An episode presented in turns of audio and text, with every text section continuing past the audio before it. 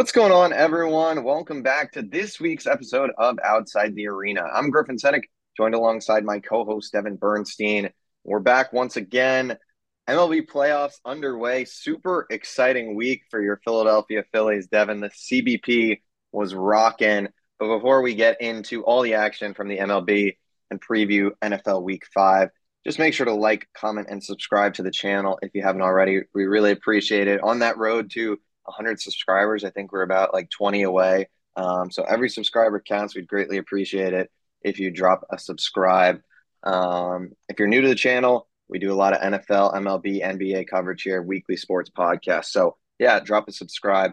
Uh, but yeah, we're gonna jump right into it. MLB playoffs, and we'll start off with your Phillies. Dev took care of business against the Marlins. I mean, I feel like kind of everyone was seeing that series going that way besides Miami Marlins fans. But uh, Aaron Nola, Zack Wheeler both dominated. Bryson Stott grand slam in game two, electrified. You know, there's a, that viral clip. I think you reposted on your story uh, of uh, just the audio of the crowd, which was pretty nuts. Your thoughts on kind of the series, what you saw from the Phils that uh, you think will be key going forward against the Braves? Yeah, I mean, if I had like one thing that I would say this was the biggest positive from the win, I, I would just say it was how well Aaron Nola pitched last night. I mean, he has been, you know, an ace level pitcher in the past, but he just, you know, hasn't been able to find that form this year. The stats are still pretty good besides the ERA. So, I mean, I think there's some suggestion that he's still obviously a very good pitcher, might not might not have had a great year, um, but just to see him have a great outing to, you know, kind of set the tone, that was a big sign. You know, the bullpen looked good and is rested. Um, and then obviously we just that that home run from Stott, that was electric. I mean, yeah. Um, yeah, every, everything that crowd is just, I mean, no one wants to play there, especially not like Strider. Who, um, flashbacks. Yeah, he's gonna he's gonna have flashbacks to last year. He said he didn't want to play with fans. I saw that in an interview. Yeah. Uh no, yeah, he's not gonna like the bang. um, but but yeah, no, I I I mean this this is just a Phillies team that's you know ready for kind of anything. I mean, like the lineup is loaded, like we've talked about. The the pitching staff has kind of gotten into form here, especially if Nola can find his way. And the bullpen looks pretty good, and they seem to be kind of making all the right moves. The defense has figured itself out. So I'm optimistic as you can be going up against the Braves, but um should be a great series. I'm I'm really looking forward to it. Yeah. Um, I mean we'll touch on that series a little later, but um yeah, I mean I think, you know, it just remind like those two games just remind you of last season in the playoffs and why the Phillies kind of had the run they did. It's just a a really good offense with a lot of power hitters that a lot of clutch hitters. And uh you know just the this you know I guess in baseball it's the 10th man I don't even know. But uh you know just the crowd there is just once you get a lead it feels like the game's over almost in Philly which is wild. And and no other baseball atmosphere I think is is like you know Citizens Bank Park at this point um, and you just see the team like obviously like I'm not a big I can't say I'm a Phillies guy. I'm rooting for him against the Braves. Um, but as a Mets fan, like I'm obviously not a big Phillies guy, but just like it's a fun team. Like the you seeing them celebrating, like Garrett Stubbs is like wearing the overalls and like guy is blacking out in the locker room. Like it's a, a funny group for sure. And uh, you know, I think it's uh, you know, a team that's that's easy to root for. Real quick on the Marlins. I mean, really good season for them. Um, obviously, you know, coming into the series without Sandy Alcantara, Sandy Alcantara, um, you know, Eury Perez is hurt. Like it's tough to really go in expecting Jesus Luzardo and Braxton Garrett, and then like if they somehow got to Game Three, like Johnny Cueto to go get the job done in Philly. But alas, a good season for them. You know, a lot, lot to uh, be happy about. Luis Arraez, he'll be back. You know, Jazz Chisholm. I know some Marlins fans don't really love him, but you know he's a good young player. Jake Burger. so this team's going to be good next year. Um, so good step forward for them. Um, and yeah, um, I mean we can just I guess we'll just go kind of uh, wild card the divisional round. So Phillies Braves obviously rematch of last year's NLDS. It will be, you know, it starts in Atlanta, which I think is huge for the Braves because you know those two games, those are pretty pivotal. Um, what are your thoughts on the series? Obviously, this Braves offense, you know, we talk about the Phillies offense being good. This Braves offense is historically good, it seems. So, yeah. uh, what are your kind of thoughts heading into this series? Yeah, I mean the the first and obvious thing is this is you know the Phillies are just gonna have to play really really well to win this series, and you know the Braves don't necessarily have to play their best because four of their five nine guys could be you know in a complete slump, and the other five can be carrying the rest of their team. I mean, we've seen that at, at times this year. I mean, it, it almost doesn't matter because their lineup's been so loaded, but it's like only a few guys are needed to produce the amount of runs to win games. But um you know, just to talk about the pitching matchups a little bit here. So it looks like game one is going to be Ranger Suarez, the lefty for the Phillies.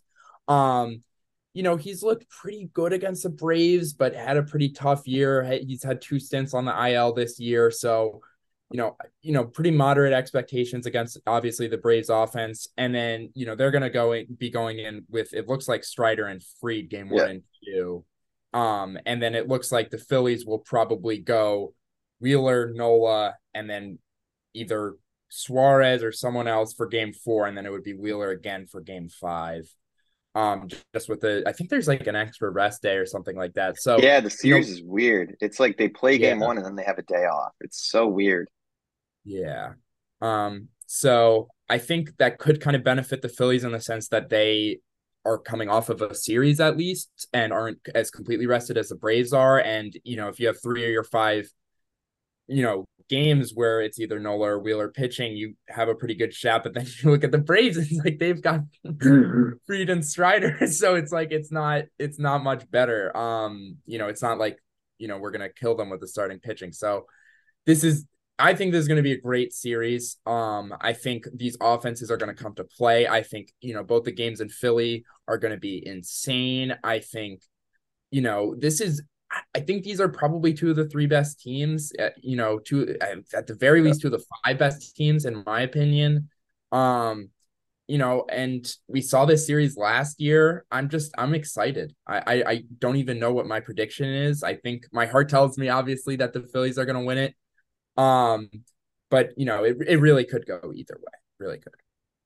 Yeah, I think it's I think it's awesome. I mean, this is a series I'm definitely most excited for out of the four. Um, like like you said, I mean, it's like I genuinely have no idea who's going to win this series. I think for the Braves, it's all about you have to win at home. Like if this series goes back tied to Philadelphia, they could be in some serious trouble because like like we saw last year, like just almost impossible for teams to win in Philly.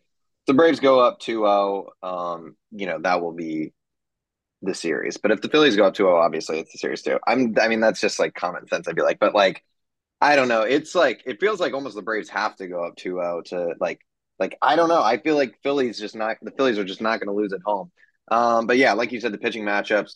You got Strider game one, who, you know, it's an interesting case with him because he, he had like a three eight ERA or something this year, but he like had like almost three hundred strikeouts. So you know he's going to get his like ten strikeouts no matter what. It's just a matter of like can you get to him? And I I think the Phillies, you know, very well can. We saw in the postseason last year. We've seen it, you know, throughout the season. So, you know, it's not, it's just, I mean, can Ranger Suarez get it done? I think for the Phillies, it's just going to be, you know, be pitching. Pitching's got to keep them in games because if this Braves offense gets going, there's just no offense. As good as the Phillies offense is, it's just mm-hmm. not going to be able to keep up. We've seen the Braves, like, it's just like, once it's just like on, it's just like, it's crazy. It's like the craziest thing I've ever seen. Like 10 runs, like you'll blink and it's like that. So, it, pitching is going to be the key for the the Phils. Um, you know, their bullpen did good in, in the Marlins series. I think it's going to have to be even better. Um, you know, obviously Wheeler and Nola gave them, you know, both seven innings. That's going to be key too. You know, just keeping the ball in your best players' hands. And uh, you know, I think, you know, assuming those guys aren't getting like shelled, like I know you you gotta you try to reserve them and and not you know let them run out of gas, but you know Rob Thompson's kind of gonna you gotta kind of let them get maybe even close to like 110 pitches or something like that, just because I think those guys are just the best even when they're tired compared to you know the Phillies bullpen hasn't been bad, but it's still like there's just just with the Braves lineup, I just think you know Nolan Wheeler gives you your best shot. So um, yeah, I know I'm kind of rambling right now, but really good series. If I had to predict, I'd probably say Braves in four, but um, it's just such a, a it's going to be really fun. It's going to be a lot of fun. I think honestly, whoever wins game one I, I don't know. I don't want to sound like a fucking idiot, but yeah, whoever wins game one is in a good spot, and I think we'll probably end up winning the series. So, Yeah, especially if the Phillies, if the Phillies win the Suarez Strider matchup, they're winning the that's, series. So. That's what I was thinking. Um, yeah. Just a few more thoughts. We're kind of Yeah. talking about the series a lot, but I think Yeah, this is the good. most fun series. Um, obviously, I'm most excited for this one too. But uh, Orion Kerkering, I believe that's how it's pronounced. We saw him get in the game last night for the Phillies, kind of in a low stress but playoff inning, and he looked really good. He's got a nice fastball and slider, so he could potentially give you something. And then Christopher Sanchez, who's been the fifth Yeah. to sixth starter for a while. He's a lefty who could maybe they use him out of the bullpen. Maybe he kind of starts game four for a couple innings. You know, you you know, there's a lot of there's a lot of options. You know, it's it's better than last year where you know Syndergaard had to start a game. Um, as cr- I can't. Did he did he start in the World Series or am I wrong? Maybe I- not. I don't have, think. he might have done one inning. He might have done one inning. Oh my god, I gotta look this up. You can keep talking. Um, yeah. So I mean, it, it seems like this team has a, few more arms and options to go to than they did last year. Um, so you know, in theory, I, I'm kind of rambling on again, but you know, I just I I'm confident that this is going to be a really intense, high level baseball series that kind of feels like almost like a World Series or a championship level series. Um, so Yeah. Yeah, absolutely. And I think one thing that I forgot to mention is that, um, you know, I think whoever wins this series probably ends up going to the World Series. I think, uh, you know, the Dodgers obviously a good team, but I just think that, uh, yeah, he did start. He pitched three innings in Game Five of the World Series. That's crazy. Um, he had two runs. Um, but yeah, I, I think whoever wins this series will end up being back in the World Series. So it should be a really good series. Um, you know, obviously. I think it'll probably be over by the next time we film. If I had to guess, I'm trying to see. I lost my uh, schedule. Here we go. So game five would be Saturday. No, it could still be going on. It definitely could still be going on. So uh, very well may be going on. So game three would be on Wednesday. So that's when we usually film. So uh, who knows? Uh, but moving on because we were just rambling on at this point.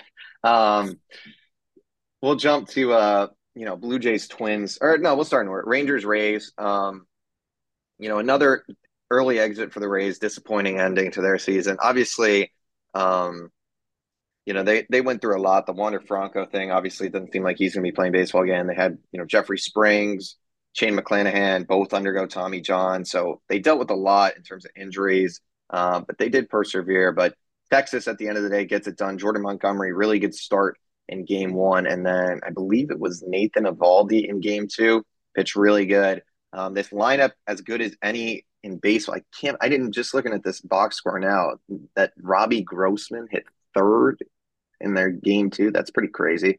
Um, don't know Yeah, how that a bit of happened. a weird obsession with him for how loaded their lineup is. It's like That is- he at like fifth or something, and then he's at third still. It's a little weird.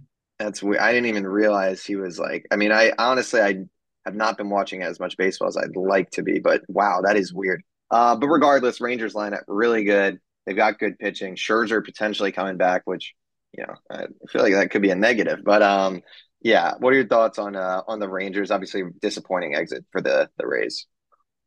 Yeah, I mean, we'll get into the series preview in a second, but you know, this is this is a really good offense. So, and with how injured Tampa Bay was, and obviously the limited crowd impact, that was of like- crazy.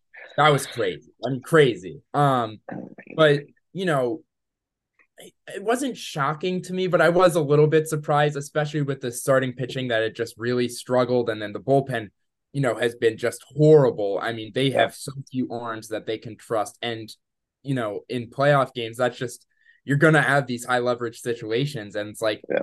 they got through it for two games and maybe this great starting pitching will carry them and you know something like that but you know is this to me was more about the Rays not being themselves. And, you know, I really do think that they were a top two team in the AL, top two or three team in the AL, um, until all, all these, you know, bad things just started to happen to them. You know, like they were talking about on the broadcast, there's there are guys, you know, that were hitting that were starting in the lineup that didn't even that weren't even on the team to start the year. I mean, like Yeah. it's just, you know, they're you know, they had some guys that just were so important and just they couldn't they couldn't replace it and Yeah. um yeah, I mean, good for the Rangers. Their offense, like you said, is loaded, but I, I don't give them the biggest chance against the Orioles, to be honest. Yeah, I mean, I, you know, their offense can probably keep them in any game. Um, you know, the pitching is what is definitely a concern. I think that bullpen, you know, they kind of got saved because just, you know, the fact that both their starters went like into the seventh inning. Um, you know, we didn't really see much of it, but you know, now it's like now you're playing more than two games, like you said. Like now we're gonna you're you know, starters are gonna get tired, they're not gonna have their best outings, and you're gonna have to trust that bullpen. And as they, you know, showed all the year, you know, really has not been good. Um, you know, look, anything can happen in the playoffs. That's the great thing about baseball is, you know, the Rangers bullpen could turn into the greatest, you know, bullpen of, of all time in the playoffs. I mean, weird stuff like that could happen. Will it happen? I don't know about that. But um, you know, could it? Yeah. Um, but yeah, like you said, uh, just the Rays, I mean, it's I feel for you know, it's it's tough. I mean, they've done such a good job there with the building of that roster and you know, you look at their budget and, and how many wins they have year in and year out. And obviously, when you're a franchise player that you gave your, I think, yeah, definitely their biggest contract in franchise history, too. You know, without getting into the off the field issue, you know, he's basically not going to be able to play baseball anymore. Um, you know, it screws you over, especially when, you know, you're the, you know, AL Cy Young Award winner. I think he was the AL Cy Young Award winner the year before. Maybe not. Maybe he was just, no, Verlander won it. So it was, he was up there um, probably the favorite in the AL before he got hurt. Um, when he goes down, Springs goes down. I mean, it's just like it's just tough. Um, but yeah, I think the Rangers are uh, an interesting team, and we can pivot to Rangers Orioles. Obviously, uh, Baltimore, very interesting team, really good offense, a lot of young talent. The pitching, um, you know, they have some guys. Kyle Bradish, Grayson Rodriguez looked really good down the stretch. Um, you know, they traded for Jack Flaherty. He wasn't that good. I don't know if he's even going to be in the rotation. Um, obviously, without Felix Bautista, he's undergoing Tommy John, which is not good for them. Um, but yeah, I know you, uh, the Orioles were your World Series team. You standing by that, or the the Rangers? It didn't sound like you were too convinced that the Rangers were going to take him.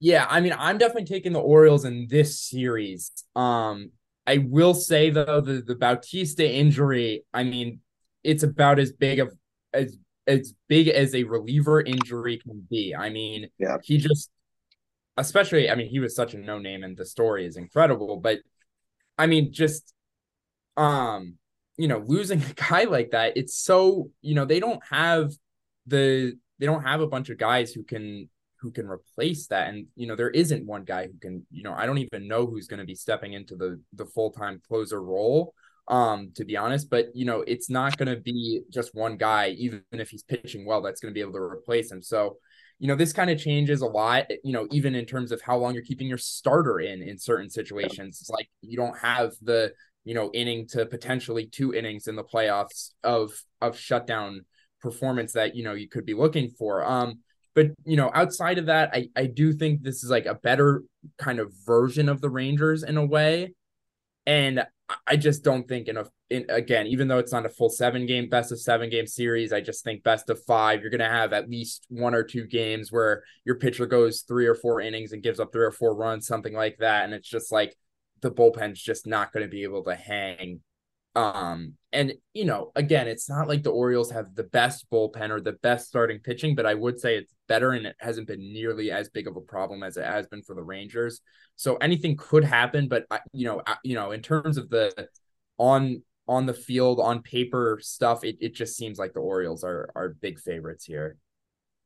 Yeah. Um it's super I just I don't know why I was just thinking about it, but like it's just thinking about the fact that you know if the Rangers had Jacob Degrom right now, like how like crazy that would be. I mean, yeah, would be something. Um, but um, yeah, it's oh, it's it's a good it's going to be a good series. I think you know Texas has the experience, which I do think will play into this. They've got a lot of guys who have been there. Corey Seager, uh, Marcus Semien has played a lot of playoff games. Obviously, you know, guys like Eovaldi have, you know, won a World Series, I believe he did. Um, you know, Scherzer, if he pitches, he's as experienced as anyone. Obviously, last year was a mess with the Mets, but um, you know, he's still shown he can he can be lights out. Um, so it's it's interesting, and I do think experience will play a role. Um, and that's why I think you know my World Series team is kind of what I said last week. I think the Astros are kind of just going to do it again without, you know, looking ahead. But um I'm going to go with the I see who were the Rangers starting in game 1, do you know? Great. That's a great question. I'm going to look into that right now. Keep talking. I'll, I'll try to figure um, out because I think you know starting pitching, they've got all these guys that they've like signed, but it's just like actually a matter of who's able to pitch at this point. trying to load it up too, but um, you know I think that's the key because at the end of the day, like you said, like the Orioles starting pitching, you know they're probably going to roll out some form of of a uh, you know Kyle Bradish, Grayson Rodriguez, John Means in games one, two, three, which will be you know solid. Um, but I don't think any of those guys have pitched in a playoff game. I would, yeah, there's no way. Um, which I do think makes a difference. I think it's big that they're home for the first two games. Um, I think that you know Camden's going to be going crazy. Um, did you get a yeah. word on who's? Yeah, sorry. Uh, yeah, Dane Dunning and Andrew Heaney. So I mean, oh, kind God. of middle of the rotation, two, three guys. I gotta look up these some stats real quick. So Dunning's been like a three seven, and then you said Keen Dog is taking the bump, like a four five. Yeah. Um, damn. I'm gonna go with the Orioles. I then um, you know, being at home those first two games against those pitchers, I just think that'll that'll make a difference. But you can't put it past this Texas offense because you know the best player in the series is is Corey Seager. Um, you know, and and you know he had some. I think he had a few hits in the the wild card round, but um, like you know, he, yeah, yeah, yeah. So if he gets if he gets going, that could be trouble. But I will go with the Orioles too in like four games. I think would be my prediction. Um, but interesting series. Just the pitching for the Rangers is like with those two, and then you go to the bullpen, it could yeah. just get ugly quick. Yeah. All right. Uh, moving along, we'll head over to the Twin Cities where they finally won a playoff game and they won two. Uh, Twins sweep the Blue Jays, who, I mean, they're in a weird spot in terms of their organization. But regardless, um, Twins get the job done. Royce Lewis in game one, obviously with two homers, that was big. Uh, Carlos Correa had some moments in there. They had the pick off. Sonny Gray, Pablo Lopez both really pitched well. You know, this team is is built on their pitching. They have really good starting pitching. Um, they've got some guys in the lineup too. I mean, Carlos Correa is, you know, as experienced as anyone in the playoffs. Um, Royce Lewis, really good young player. I mean, your thoughts on this series, and then also just Toronto Blue Jays. I mean, this has been a team feels like that has been hyped up now for the past few years. They've made some big signings year in and year out, and just once again not able to get the job done. Yeah, um, I'll, start with the Twins here. I mean, I think this is almost a team that their, you know, their sales pitch on why they're they're a good team and can compete is is similar to what you see with the Brewers. Um, it's yep. you know the, the great starting pitching, a good bullpen as well, and then you know you've got some bats that have at least the potential to be good. I mean, like the Twins offense hasn't really been very good, but like you look mm. at like Correa and like Royce Lewis has been amazing in in the little amount he's played, and like Polanco could in theory get it going again. Like there are guys that it's like it wouldn't be crazy if, especially in a, a one series situation, and right. you know that's kind of what we saw. They get it going, so you know it's not really out of the you know crazy to you know see this offense get getting going but it, it really does come back to that pitching like you said um and getting to the blue jays i mean you know it's a little it's hard to say it's like what are they even doing wrong organizationally in a sense yeah. like it doesn't feel like they're you know making the wrong moves or even like you know they're spending more than you know a lot of teams it's not like they're limited by their spending you know as at least not nearly as much as teams like the Rays or anything like that. And it's like, yeah. But they haven't even. I don't even think they've won.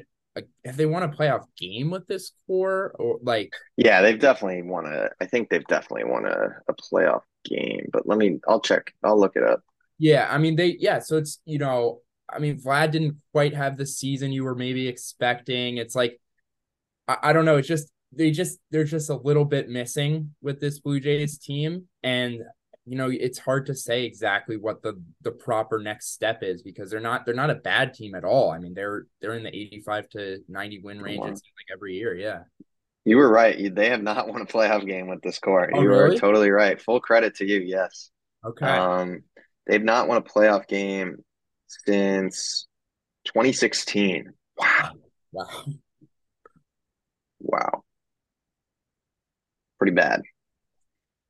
Um, so yeah, I mean, like you said, like twins built on pitching. Um, you know, that was like the whole pitch, I think, and the whole media narrative before was like Pablo Lopez, Sonny Gray, like this team will probably go as far as those two go. And uh, you know, they got the job done. They both pitched, you know, they didn't pitch as well as probably the guys on the Phillies, but they got the job done. They handed the keys off to the bullpen and they took it from there. And, you know, like you said, like in the playoffs, the keys with some of these guys, it's just like one guy, one or two guys gets hot in the lineup and like that's enough. And, you know, this, this team has more than enough talent. Royce Lewis, Polanco, Carlos Correa. Like Carlos Correa is one of the better playoff performers of all time. And that's, you know, he got that huge contract contract for a reason. Obviously, a down year for him, but he can make all that money worth it. The entire contract with one good postseason run, literally. Like if they win the World Series, no one's ever going to care about that Carlos Correa contract, which is crazy. But it's like if he goes out and hits four bombs the rest of the way, like that's that. Um, which is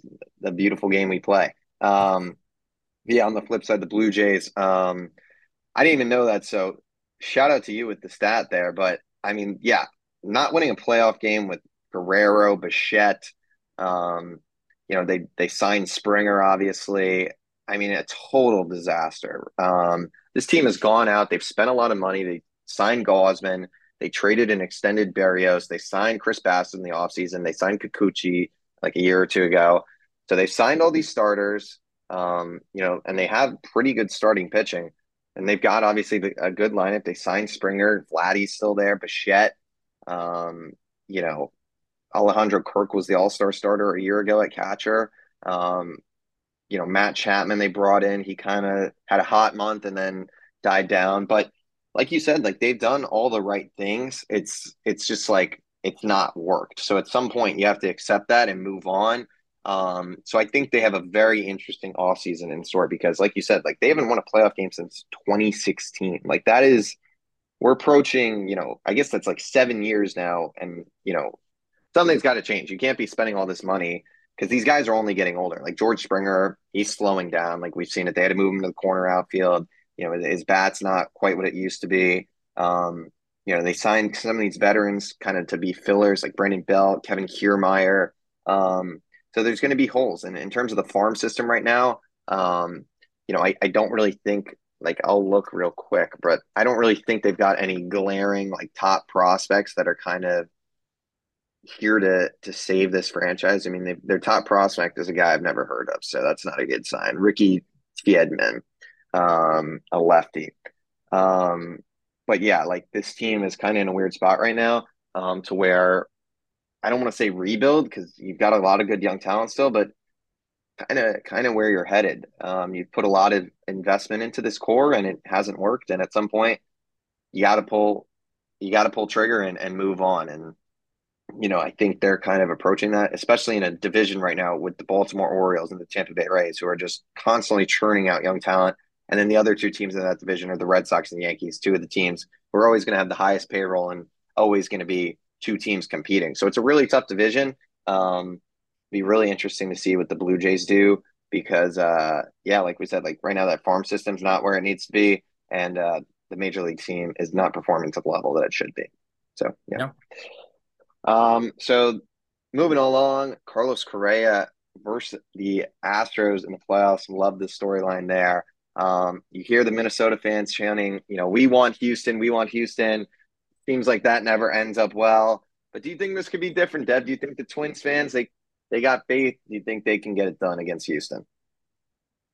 No. Uh, no. Um I yeah, I mean, I think the the main reason is you know you're going to look at the only chance the Twins really had was to get great starting pitching performances in at least three games, and that's going to be hard to do when you probably don't have your aces for the first two games of this series. So it's like that almost instantly seems like you're going to go down 2-0 or it's going to be really hard to avoid going down 2-0 and then you've got to win three straight games against this Astros team whose offense is killer and I mean yeah, I mean, you just go down the line with the Astros team. I mean, Altuve, once he got healthy, was just killing it. Alvarez, we know who he is. I mean, Tucker, same thing.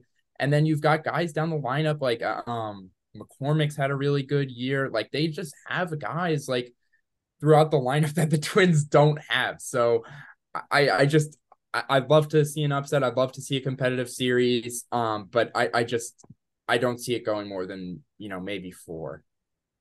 Yeah. Um. Yeah. I mean, I kind of spoiled my pick, but yeah, I think the Astros are going to win the series. Um, it could be a sweep, honestly. It wouldn't surprise me. I mean, I think this Houston team probably isn't as good as they were last year. Their starting pitching's a little banged up. Uh, Cristian Javier didn't really have a great season. Um, you know, their fourth starter is kind of a little unclear. But I do think Framber Valdez, one of the best pitchers in baseball. Justin Verlander, I mean, he, he was a down year for him considering how he pitched last year. Um, but you know, he's still an ace. Um, and just that lineup is just deadly. I mean, Altuve, Bregman, Yordan, Kyle Tucker, Pena. Um, you know, I, I think Brantley's healthy. Like the names are just, it's just Jose Abreu they brought in. He didn't really play well, but he had, you know, the only thing I remember from him this season was that grand slam against Scherzer in that big game against Texas. So um, the lineup is just so good, and the bullpen's pretty good too, and just the experience. I mean, this is the they just have all been there. They've done. I mean, they did it last year, and they pretty much ran back the same exact team. So um, there's no reason to believe the Astros aren't going to win the series, and really, there's no reason to believe that they're not going to go back to the World Series. Just out of pure experience, and I think their team is is as talented as any. But um, yeah, I'll leave it at that with them. Yeah, I mean, yeah, no, I I think you put it really well. I mean, this is just a loaded Astros team, so yeah, I mean, good good luck to the Twins. Congrats. That's obviously like a huge thing. Yeah. Like you don't like you that doesn't that doesn't mean nothing. I want I will say that. You know? yeah. Um, but yeah, I don't give them a huge chance, like we said. No, but anything's possible. Maybe it's the Twins' year, so uh, we'll see. But uh, moving on to the next series, D at Brewers. Um, and once again, kind of another team where it's the same old story. Brewers, um, another small market team built on their pitching. And uh, obviously, Brandon Woodruff going down with the shoulder injury beforehand, so he wasn't available. And Corbin Burnes didn't pitch good. Um, and Corbin Carroll did play good, though. So that was the difference in this one. Uh, fun young team the Diamondbacks are, obviously. Um, you know, they're going to be going an interdivision matchup against the Dodgers, which should be fun. But kind of your thoughts on this series and, uh, you know, Milwaukee, they do the best they can with the the payroll and whatnot. I mean, they might even have to make some tougher decisions. Some of their guys are, you know, Corbin Burnes headed to arbitration. He's going to get a huge, huge, you know, amount of money. Maybe they trade him. Willie Adames, kind of the same deal. So, I mean, your thoughts on uh on this series and kind of the state of the Brewers? Yeah, I mean, the Brewers seem to have a similar ending to their season almost regardless, you know, exactly what happens. Um, you know, like you said, with the small market and, you know, going into the future, it just it's just hard to keep a core together when you, you know, you can kind of catch lightning in a bottle sometimes, but then you really can't capture it unless you can pay everyone. They're not going to be able to do that. So, you know, I think these are just kind of two teams going in different directions. You know, like yep. the Diamondbacks, they're young, they've got the hitters, they've you know they've got a couple of really good starting pitchers. Like, there's no reason to believe that that this won't be a good team to con you know compete for the next few years. But again, with the Brewers, it's just like they're just a few bats shorts. Like Yelich is kind of like they're like carrying them, and he has had a really really like resurgent year, but he can't do everything, and then outside of him, it's kind of just like Contreras and like some mm, like I mean Frelick is you know definitely got potential for sure, but like yeah. he's just gotten into the league and they were like relying him, uh, on him in the middle of that in that lineup. So it's like just not a bunch of huge trusted known good MLB hitters, you know, that they had to go to and it's not going to get any easier for them like you said. So they have another they have a tough off season coming up just like the blue jays like we talked about it could be even tougher. Um yeah i mean what are your what are your thoughts on the diamondbacks? You give them a chance against the dodgers? I, th- I think that's like this is probably i don't know i would say it's maybe a the most interesting series besides the braves one. I i don't know i think the dodgers i think rangers orioles is up there. Rangers i don't know. These are yeah it's, it's, i'm excited but the, the Dodgers starting pitching does scare me a little bit. I'll let you go, but yeah. Yeah, no, I agree. I think uh, you know, the Dodgers are in a very interesting spot too, because obviously, you know, Julio Urias, um, you know, not with the team anymore. Um, they had some injuries. Obviously, you know, Dustin May went down, Tony Gonsolin went down. So I believe, you know, right now it's what Kershaw and then uh maybe. Who'd you say? It cut out. I think Bobby bit. Miller. He's been all right. Two. Wow. I think he might be the two. I might be wrong. Or no, maybe Lance. No, oh, they do have Lance Lynn. Um, well, here's a quote: David Roberts won't be using traditional starters in the postseason, I guess. Uh, so Kershaw, Bobby Miller, Lance Lynn. Wow, that is, yeah, that's rough. Um, the Dodgers are interesting. Yeah, I mean, they typical Dodgers fashion. They find a way to win. You know, a gazillion games, win the division, um, and rightfully. I mean, this team. You know, look at their. You know, Freddie Freeman and Mookie Betts, two of the five best players probably in in the sport. Um, but yeah, that pitching is a little scary. Their bullpen's a little scary too. Um, you know, I do think they get it done against the D backs just because I think they're the Dodgers. They find a way, but also, you know, they haven't had the best best playoff history. Um, you know, the Diamondbacks will have Merrill Kelly going in game one, which is big for them because, you know, they started that the guy who uh I forget his name. It's like Brandon Pift or something like that. Uh, sounds like fat or something. I, fat, I yeah, something. um, and he, I mean, he survived. He got the job done. But yeah, the rotation for the D-backs is really a two-man machine, and then uh, you know, a big drop off. But you know, both these rotations right now are pretty banged up. So you know, the D-backs are coming in with a better rotation. Um, you know, lineup wise, they've got some guys, obviously, the D-backs, you know, Corbin Carroll leading the way. Ketel Marte still a solid player. Christian Walker, Tommy Pham uh, had a really good year. Um, but I don't know, man. Mookie Betts and Freddie Freeman. I just think, you know, and they've got Will Smith and JD Martinez, all those veterans. I just think they'll ultimately get it done. I think it will be a good series. Um, it could go to five games, honestly. I could very well see that. Um, but I will give it to the Dodgers. But, you know, for the D backs, you know, no matter what happens, hugely successful season. I mean, no one really saw this team making a run in the playoffs, and and look at where they are now. I mean, Corbin Carroll's turned into you know the best, one of the best young players, one of the best players in the game, and uh, you know Zach Gallen leading the way in that rotation. So really fun team, uh, bright future ahead, regardless what happens. But for me, at least, I just think the Dodgers kind of got that experience and just you know that star power at the top of their lineup that will pave the way in this series. Yeah, I mean, yeah, I think that's probably the big like swing factor here is our is Freddie Freeman and Mookie Betts are they going to be just you know way better than everyone else? Are they going to be the two best players on the field? And I, obviously, there's a bunch of other stars that we've talked about in this series, but that just kind of goes to show you know how talented this Dodgers team is, and and the Diamondbacks have quite a good lineup, but it's just like they don't you know you don't have two of the like you said two of the top five players in the world probably. I mean, just such complete players um, and then you go down the lineup and it's it's still very talented as well. Um, you know, they've seemed to they've had some injuries like Martinez has missed a lot of time, but I think he's kind of back and healthy. That's a good sign for them. So the Dodgers seem to disappoint every year. Um, and we kind of talked about how we think the winner of the other series will be moving on, but I, I will go with the Dodgers here tentatively. Yeah, should be a good series. Um, yeah, the playoffs are in a good spot. I mean, the wild card series definitely not very exciting. I saw some stat that I mean they were all sweeps, and I think since last year when they implemented this, that the only series that wasn't a sweep was that Mets Padres series last year. Um, so maybe it hasn't been the best. I mean, I like the format; it gives more teams a shot. Um, but I think those one game wild cards were pretty. Just the intensity of like yeah. one one game defines it all is pretty pretty tough to beat. But I mean, look, we may have a year next year where there's four killer wild card series. So I wouldn't. Uh, I'm a, I'm a fan of it for sure. I'm not against it, but um, you know, I think that will do it for the MLB for this week. Obviously, we'll be talking about everything as as it progresses. You know, Dev might be. I guess depending on when we film, the Phillies could be eliminated. They could be moving on to the NLCS. It could be you know one one two one. Who knows? So um, should be super exciting. We're going to pivot on to the NFL um, week five. So start to have some teams on bye. I think there's four of them, I believe.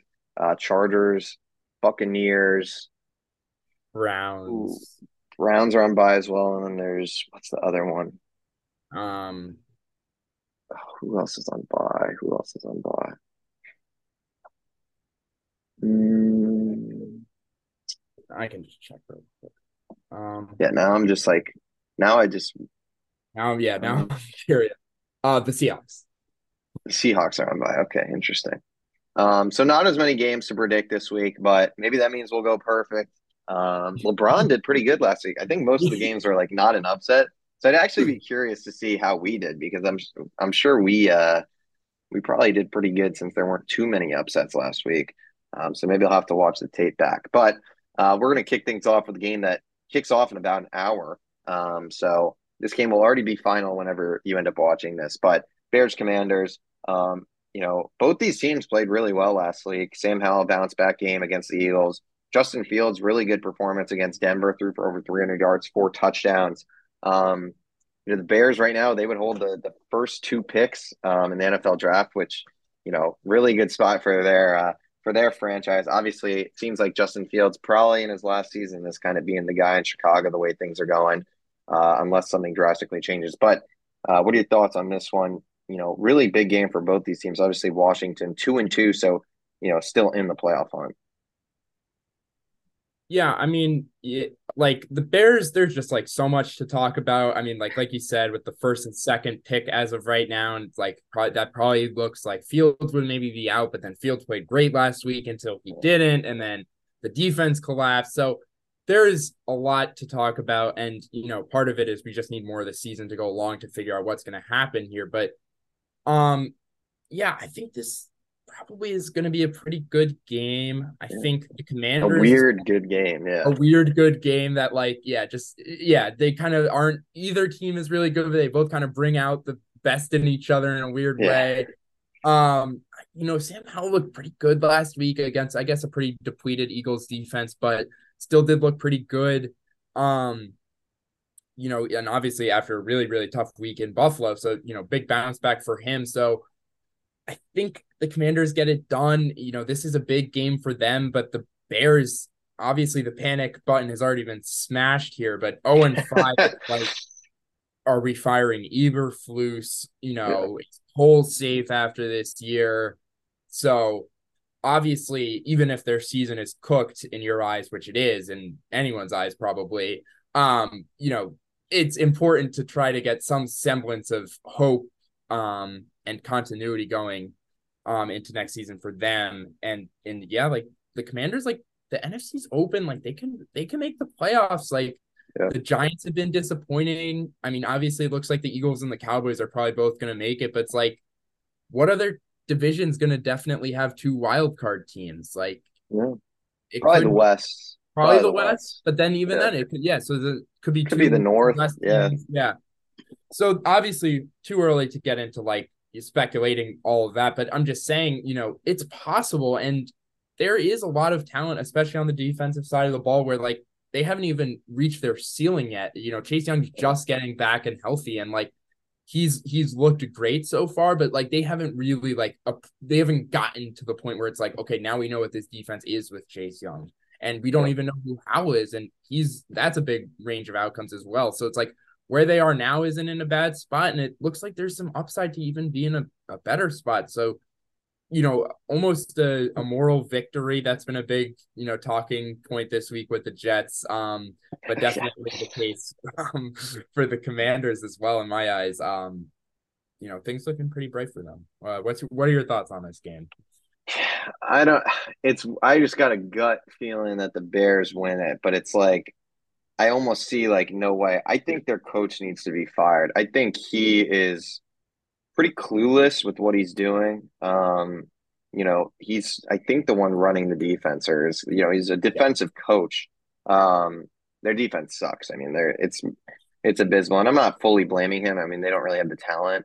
Um, but I don't know. It just seems like this guy's just not kind of cut out to be a head coach. Like he's just they haven't really won much there at, at all, and it just seems like a disconnect. And it, this organization, just as a whole, is is obviously a dumpster fire right now. They probably just need to clear house, and that might even, like you said, start with Ryan Poles as well.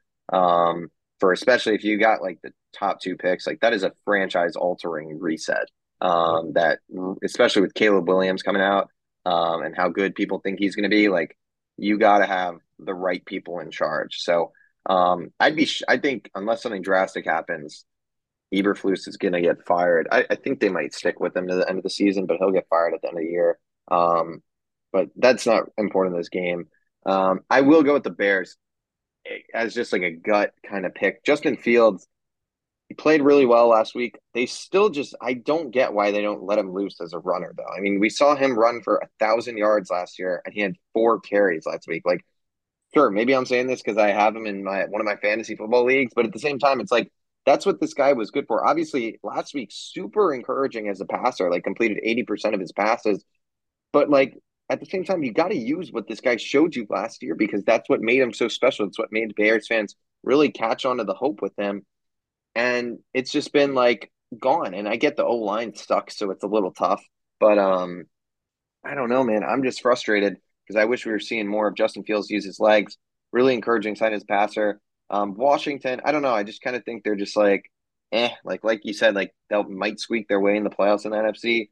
I don't really think Sam Howell's that good, so I think you know this is a shot for the Bears to to kind of get a game. But um, you know that was a bad loss last week, really bad. You know, collapse. I mean, they were cruising along, looked like an easy win, and then they let Russ cook, man. So, um, but I don't know, kind of just a weird gut gut prediction that the Bears win this one. Not much reasoning behind it, but very encouraging from Fields last week. I mean, he knows at this point that he's playing for his job, and you know, hopefully, I mean, so is Eberflus. At some point, you got to be like, uh, you know, tell the offensive coordinator. I forget his name. I think is it Luke Gentry or something like that. I think so. Getsy, yeah. Getsy, yeah, something like that. Um, but at some point, you got to be like, all right, like let him loose, like because yeah. he's playing for his career. We're playing for our career. Like, put the body on the line at the end yeah. of the day. Um, but yeah, um, if you got anything else to say, you got it, and otherwise we can move yeah, along. Just quickly on the running thing, like I mean, like I get a little frustrated, like when Jalen Hurts is sliding after you know a five yard pickup, but it's like this is completely different because Hurts has oh, yeah. shown he can pass the ball. Yeah. He's you know shown he can win you games, shown he can take a team to the Super Bowl, and then you're you start to implement this. Okay, let's make sure you don't get hurt on a yeah. first and 10 run for five yards instead of three yards. Like, absolutely all for that. But this is his biggest strength. I mean, he was probably the most like high had the most highlight plays of anyone last year. Just forget, forget quarterbacks, like of any runner. You know, I mean, he just had all these dynamic runs and they're just not even using it. It's just you're not even giving him a chance and it's it's frustrating. I hope I hope that changes. I I still have some some level of hope in Fields just from what we saw, at least as a runner.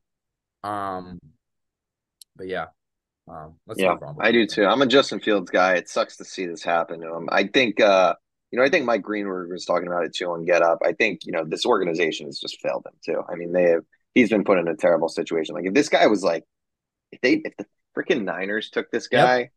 Oh my God, imagine that offense with Justin Fields. Like, I mean, Brock Purdy's the guy. Like, I'm not going to hate on Brock Purdy. Like, it worked out for them, but like, I mean, I guess look, Trey Lance was supposed to kind of be like that and didn't really work out. So maybe Justin Fields would have just been bad either way. But you got to think of the way the Niners develop guys that, you know, Justin Fields would have had a lot of success there. But we'll never know. Um, all right, moving. Jags are are back to back in London. Pretty crazy. Um, I can't believe they did that to him. Jags against the Bills. Um, yeah, I think the Bills are going to win this game.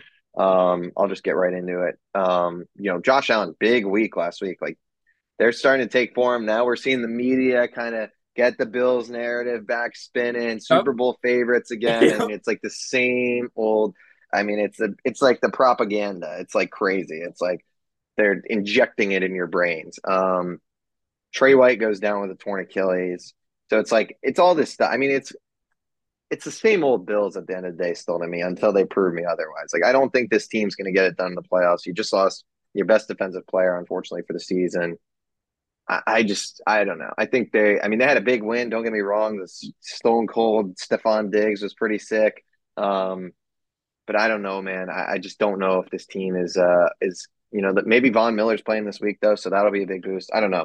I'm just sick of. I think I'm just sick of this Bills like narrative. That's just been for the last two years. But they will win this game. Um, the Jaguars went out. They beat a bad Falcons team last week. Um, but offensively, they still have not looked good. Like Trevor Lawrence. Um, let me try to pull up the stats. I mean, he he still only had 270 yards passing, one touchdown. Like he really has not been that good this year. It's been a you know, a step back for him. The weapons are there. I mean, Christian Kirk's playing really well. Calvin Ridley, Evan Engram's been good again. ETN, like this offense should be really, really good. And it, for whatever reason, just has not clicked so far this year. They haven't been very explosive. So maybe that changes, but I do think the Bills are the better team. Josh Allen doing a much better job after uh, the abysmal Week One performance against the Jets. Yeah, I mean, listen, I, I think the Bills you know i i always I, I love to be where people aren't on the bills because it seems like sometimes people are too low on them and then that seems like feels like that's where we've been for the last couple weeks. And then obviously they get a big win and now everyone's sort of anointing them as the best team in the NFL and I'm like guys relax. Yeah. Look this this isn't a defense that's ever been good in the playoffs. That, that's just that's just the reality of it. And we can talk about Josh Allen and we can talk about how he can lose you games. And there's no doubt in my mind that if he's on he's on his A game for four straight games, he can go and win you a Super Bowl. But mm-hmm. I, I just you're right. We haven't seen it. And maybe we will.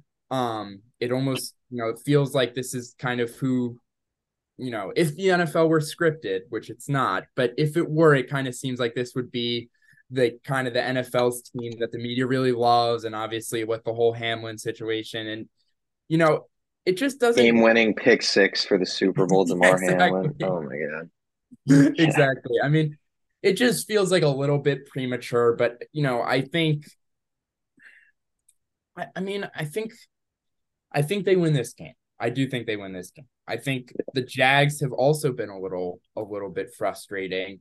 Um, them it's more so with the coaching, I would say. Like I mm-hmm. just like where where the why did Calvin Ridley get like three targets against the, the Falcons? I mean, like why you know, I mean they won that game, so it doesn't matter, but you know, I just don't get why they're not able to just go and put up 300 yards passing in in three quarters and just say this is our game. I mean, like yep you know, you know, you have Terrell, you have Bates for the Falcons, but they just can't compete. That you know, there's just too many guys and Lawrence and there just should be too much for this Jags offense, and it's just not good enough right now. Um, and we've seen this Bill defense play play really well uh, since McDermott has taken over as the defensive yep. coordinator, and you know I think that's going to be hard to replicate. You know, without Tre White, um, getting Von Miller back could help, but he's 34 and coming off of an ACL tear, so it's it's almost like he's your yeah you know, if he's not a true number one edge rusher, your defense isn't going to be good enough. But he's 34 and coming off torn ACL. So there are a lot of long term or this season question marks with the Bills still that people are, you know, seeming to forget that they were, you know, so wildly talking about a few weeks ago. But I will take the Bills in this one. Probably, probably pretty close, high scoring game. It's this is what I said about the Chiefs Jaguars game, and then we got burned. Yeah, so, yeah. we shall see for sure. A uh, bit of a boring one. Saints at Patriots. Um, you know, both these teams kind of suck. Uh, New England has looked really bad. They got blown out last week at Dallas. It just seems like Mac Jones. I mean, it's kind of like what what we've been seeing, what we've been saying. Like this guy's just he's not even mid at this point. Like he's just bad. Like he's not good. He's not an NFL quarterback um, or a franchise quarterback. Maybe he could be a backup. Um, Rhamondre has not looked good at all. Um, they really don't have the receivers defensively. Christian Gonzalez out of the year. Now they traded for J.C. Jackson this past week. So just seems like a mess. And now, you know, Belichick's legacy is getting called into question by a lot of, you know, media out there, which is interesting. And on the flip side, obviously the Saints, um, you know, Derek Carr has just been terrible this offense not scoring touchdowns. Kamara came back and had probably the craziest reception stat line I've ever seen in my life 13 for 33, I think. Hmm. Pretty wild. Um, but it looks like Alvin Kamara is back. He might lead the NFL in receptions at that rate. Um, but yeah, a kind of a battle of uh, of two bad teams. What do you think, though? Yeah, I mean, like I'm leaning towards the Patriots just because like I don't see the Patriots winning like five or six games this year. Like they probably win more like seven or eight. Like yeah, that just makes more sense in my head. Um, and they always do seem to kind of start slow, and then everyone calls in to question Belichick, and then they get rolling. Um, yeah, but yeah, it's not. This isn't the most exciting matchup. Like Witherspoon's like maybe been the best player for the Patriots this year, and it's certainly like you know the most exciting part of this year for them, and he's out for the year. He traded for Gonzalez, Jason. you mean? who did I say? Did I say Witherspoon? said Witherspoon, yeah. Oh, I'm sorry about that. I was I, like, is there a Witherspoon I'm forgetting on New England? I was like, seeing where you went with it. I was like, oh no. no, I meant Gonzalez. I'm sorry about that. Um, you know, but he's been like really he was really good and now it's like that's yeah. a huge blow and then Judon's out for a while so it's like this defense which has kind of kept them in games as much as they can is is now going to be depleted and like you said with Mac Jones it's just like it's just not I mean I defended him at least to the extent of he had Matt Patricia calling plays for him last year but now it it doesn't look like that's that was the only thing wrong um it it looks like there is a Mac Jones problem and you know, this offense has no right to be great, but they have starting caliber players. Like they have starting caliber receivers. Like I, I mean, again, it's not great, but DeVante Parker, Kendrick Bourne, like these are guys who can, you know, lead a competent NFL offense. And like,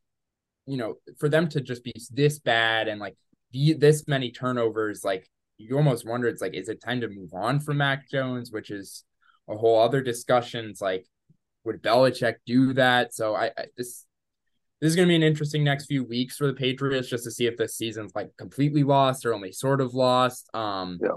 And then, you know, just to see what Mac Jones' season looks like.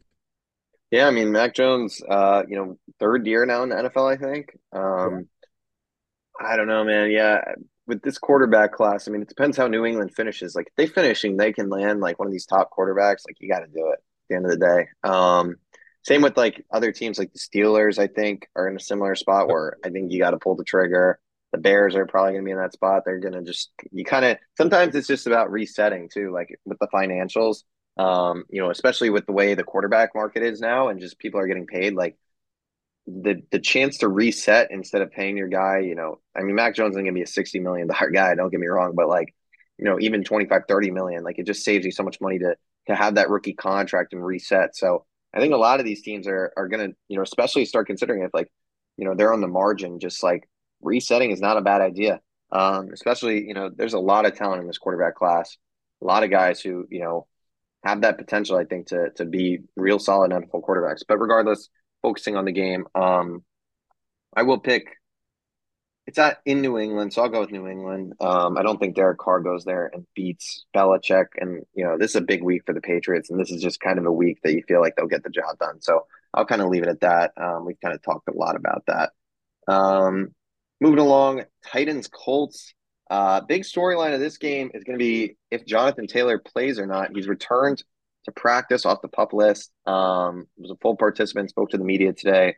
Didn't really talk about anything contractual. Um, I was watch I watched the presser, and this man is like he's a, a PR trained machine. Anytime they would ask oh, really? him about anything contract or anything, he's like, I'm just happy to be healthy, you know, working to get 100% healthy. That's been the goal all along. Like, I think he said that 100 times. So it was honestly funny to watch. I was laughing at the end because it was the same old answer. Um, but I mean, I think the, the prospect of him and Anthony Richardson playing together was really fun for this Colts team. Obviously, the Titans coming off a big win against uh, the Bengals, who we'll talk about in a little bit here. Um, but you know, the Titans, kind of the just the classic Mike Vrabel team. It's like the New England New England South is pretty much what the mm-hmm. Titans are, just like gritty. Um, you know, Derrick Henry obviously still there.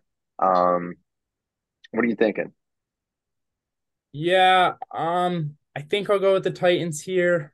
Um, but when I talk about these teams, it's going to sound like that's the other way around because I'm I'm really optimistic about this Colts team and their future, and I'm really, or I guess I'm I wouldn't even say I'm pessimistic about this Titans team, but we know who they are, and yeah. we know that their ceiling is capped at maybe making the playoffs, and if they get the right matchup, they could, I guess, win one game. I mean, that's really where this absolutely caps out for them. Um, but you know their defense is is really stout and will probably be the toughest test for you know Richardson this thus far in his career. But you know, like you said, if if Taylor plays, that's you know just a great backfield that you know with the read option and all sorts of cool stuff that Steichen's going to be able to come up with. And the playmakers have looked good. This line looks pretty rejuvenated, at least much better than it did last year. Um, so I'm really excited for like just to keep watching this Colts team. It seems like Richardson's getting better every week. He makes a cool, really cool play like every week. Downs looks like a like a player in the slot. Yeah. Um, So I'm excited to keep watching this Colts team progress. I think you know we're seeing the Eagles miss Saint, Shane Steichen. It's really hard to say that. a little tongue twister. Yeah, a little tongue twister, but like, just yeah, I, good vibes for the Colts moving forward.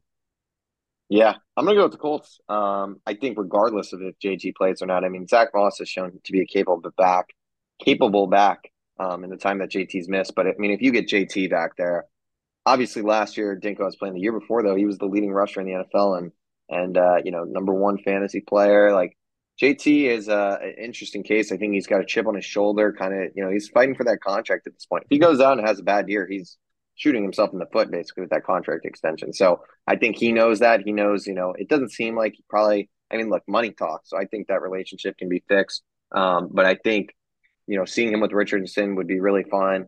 I feel like they'll ultimately like I mean, if he's been active back to back days, I would imagine he plays. Maybe he's on like a snap count, not fully.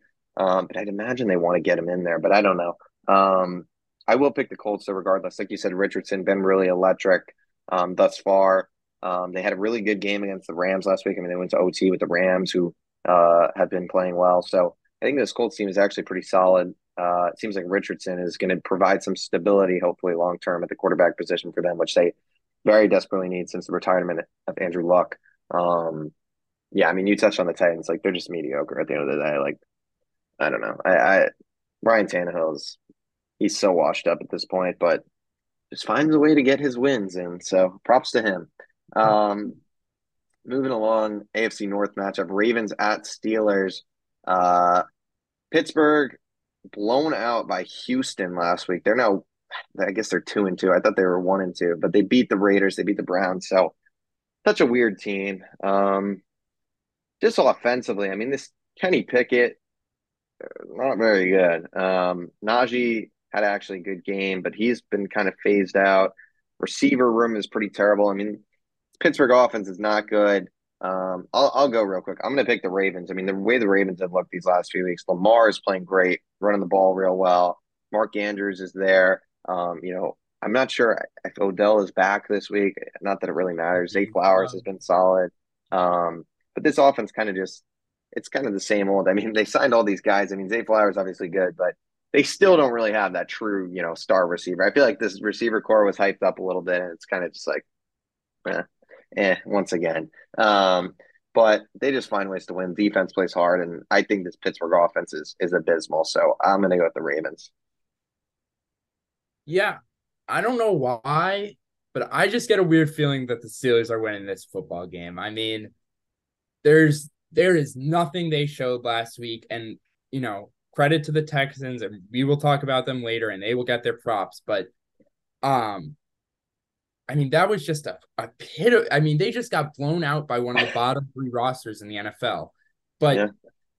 I mean, and there's so much that I'm mad about. I mean, Matt Canada is just like like it's like 2009 and it's like these uninspired like you know little screen passes and that's what he thinks is going to bring like innovation and juice to the offense and and it's not like they have you know these world beaters that can go and just you know make plays you know so well and so often that that the coaching doesn't matter. It's like both things are kind of hurting each other. This offense is a mess.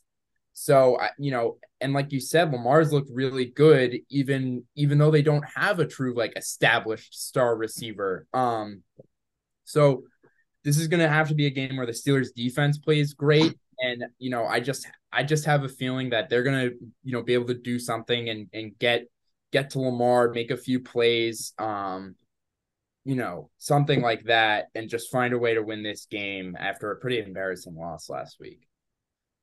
Yeah, very fair. I mean, at Pittsburgh, never an easy place to play with those terrible towels, especially interdivision matchups. So, uh, very well could see Pittsburgh winning this one. Uh, moving on, Panthers at Lions. Panthers 0 4. Um, you know, Bryce Young, just they don't really have the talent on offense right now. 33 year old Adam, Adam Thielen leading the way uh, with the targets and receptions and whatnot. Um, Lions coming off a big win against, oh, I forget. They played the Packers on Thursday night. Dave Montgomery huge game. Amon Ra has been out the last two practices, so something to monitor with him. Um, but regardless, I think the Lions will win this game. just that rushing attack, I think would even be enough to win this game against Carolina, who really not a good roster right now. I mean, they're banked up on, you know, the defensive side of the ball, but just, you know, a rebuilding team, Bryce Young, um, you know, this team also that doesn't own their first round pick next year. I mean, they they gave everything for Bryce Young, and uh, you know, he's looked all right. Um, you know, it's kind of like he almost can't do too much. Um, but at the same time, we've seen what CJ Stroud's done with the, you know, arguably, I, you know, I guess the offense. He's probably got more weapons, Stroud, um, than we imagined. But um, I don't know. The Lions are a, a solid team. They play hard nosed football, run the ball well. Um, Jared Goff's pretty good. So yeah, I'll give them the win. Yeah. Um, I I mean, these are just this this is such a coaching matters matchup to me because you look at two teams and you know, obviously Bryce Young is is more talented than Goff. Um, you know, we know his upside is is higher than what Goff is right now. There's no questioning that, but outside of that, these are teams it's like they're leading, you know, receivers kind of like a slot chain mover type. And obviously Amon Ra is better than Thielen. Don't get me wrong, but it's a similar type vibe, you know, and yeah. Also teams that have invested heavily in their offensive lines. But it's like the Lions' offensive line is really good and the Panthers is really bad. That's a big difference. Um, and it just seems like they, you know, the Lions have found a way to to maximize almost every position group. They're well coached on defense. They're well coached on offense. It seems like every position group is like rotating well and you know they have good depth and you know they go for it in all the right spots it seems like and like it took them a few years. Like it, it feels like so long ago that they couldn't find a way to win a game. And it's like now they've gotten better and they've learned how to win the close games. It's like, yeah. so, you know, I was almost, I wouldn't even say I was a Lions doubter going into the year, but I was a little skeptical on the upside and and I still am skeptical about their first round draft picks. You know, it, it seems like Gibbs is like they're still haven't quite found a way to use him yet. Um, which is a little frustrating. Montgomery's getting the bell cow. yeah, um, yeah. So I mean, but just yeah, you know, it just in terms of you know, not we just forget the fantasy for a little bit. It it has yeah. been working on offense. Um, it is frustrating. You know, it feels like this offense could be more explosive if they find a way to use Gibbs the right way. Get Jameson Williams back, who could add like a vertical yeah. threat to this offense. Um, and really like with Goff's deep ball, which is like really good, I would say. I mean, mm-hmm. that's where this offense could become like, okay, this is a top five to ten offense just with how how many different things they can do. Um, I'm gonna go with the Lions here, and it it looks like they're gonna. It look like you know what they're gonna win the division and probably compete to win a, a playoff game. Like this is this has been a really good start to the year. I was really impressed by their performance against Packers. Yeah, absolutely. Um, all right, moving along. Texans at Falcons. Uh, like you mentioned, Dev, Texans, CJ Stroud, been the best rookie quarterback. Um, you know, I'd say arguably the best rookie, but, you know, Puka Nacua has been right up there. I mean, both of them have been balling. Um, but CJ Stroud, so impressive so far. Hasn't thrown an interception yet. I think he's at like 1,200 passing yards or something like that, if I'm not mistaken. Um, he's been balling, man. Nico Collins, Tank Dell leading the way. Dameon Pierce, you know, hasn't really played well, but you hope that maybe he gets it going. They got cool uniforms. I mean, the red unis they were rocking last week, I was I was loving. Uh, they take on at the Falcons at Atlanta. Um, what are your thoughts on this one? Yeah, I mean, I don't think there was anything I was more wrong about going into the year that I think I might have said I was like, "There's no way Desmond Ridder is a bad starting quarterback," and Desmond bad. is a bad starting quarterback. Yeah. So I was He's definitely bad. wrong about that. Um, so yeah, I mean, wow. And I was also wrong about Stroud. I mean, he's just been so impressive. It just feels like, you know, he's just like carrying this offense in a way that yeah. you, you, almost never see from a rookie quarterback. It's like, like I think Nico Collins is a really good player. Like he's he's shown that. Like I think he's really yeah. got that Tee Higgins, Mike Williams type skill set that's like hard to find, but you know those guys when you see them. And Tank Dell looks like another another solid guy, but it's like these these were both mid round picks that haven't proven anything so far. Yeah. And this offensive line is horrible. They can't run the ball because their line is so banged up, but it's like somehow they're finding a way to move the ball through the air and they just beat the freaking Steelers like 30 I mean, to 6. 30 to 6. I mean, it's so impressive. The defense is like I'm so confident that the defense is going to get there with DeMeco Ryans. They shouldn't yeah. have traded their first round pick away this year. It was still dumb, but maybe they maybe they knew.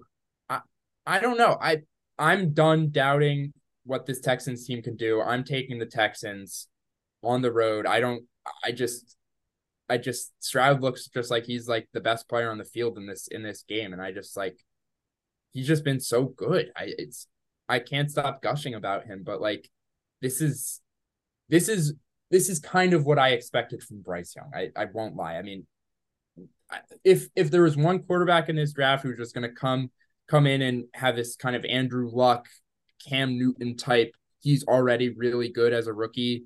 I would have thought it was Bryce Young, but Stroud's just so ready and accurate, and like the like the stuff we saw in the Georgia game, like clearly, like that's always been in there. Yeah. Like, like you know, was, there was so much stake in like, can he do this like all the time when you know we didn't see him do it all the time when he didn't have to most of yeah. the time, you know, just because of competition. It's like, yeah, he can he can do it. So, um, things are really looking up for the Texans, and I'm I'm going to take them here. Yeah, I mean, I've always been a, a big CJ Stroud guy. I mean, I've kind of always kind of liked Ohio State, watching them. Um, yeah, I'm going to take the Texans. Um, they're just like CJ Stroud is just like I was listening to I don't know who was saying it, but this is like as good as a start as a rookie quarterback has ever had in the NFL. I think the other two guys that I think were mentioned were Cam Newton and Andrew Luck. And the difference was like both those guys had like four or five interceptions with like similar passing yards roughly. Um I mean he's just been so impressive, especially like you said, like terrible offensive line. You know, receivers are like guys that, you know, are is he just making them look good? Are they actually good? I mean, I think they're both pretty solid players, but I don't think they're any like, you know, superstars. So uh shout out to him. I mean, you hear a lot of good things in the media through him. I mean, I, I saw some report about him having like dinner, having teammates over to his house yep. for dinner like every night or something like that. Like everything you hear about this guy is just good things. And like you said, like the Georgia tape, you know, it's it's interesting because like I always with Justin Fields, what I always look at with like when he came out of college was like, oh my god, that Clemson game, like this is why he's a stud. The Georgia game was kind of the same way for CJ Stroud, but it seems like that's actually translating yeah. this time. Um, but it's kind of similar. It kind of reminds me a little bit about, you know, I think in that game he just showed he can handle adversity and handle guys going down. Like Marvin Harrison went down.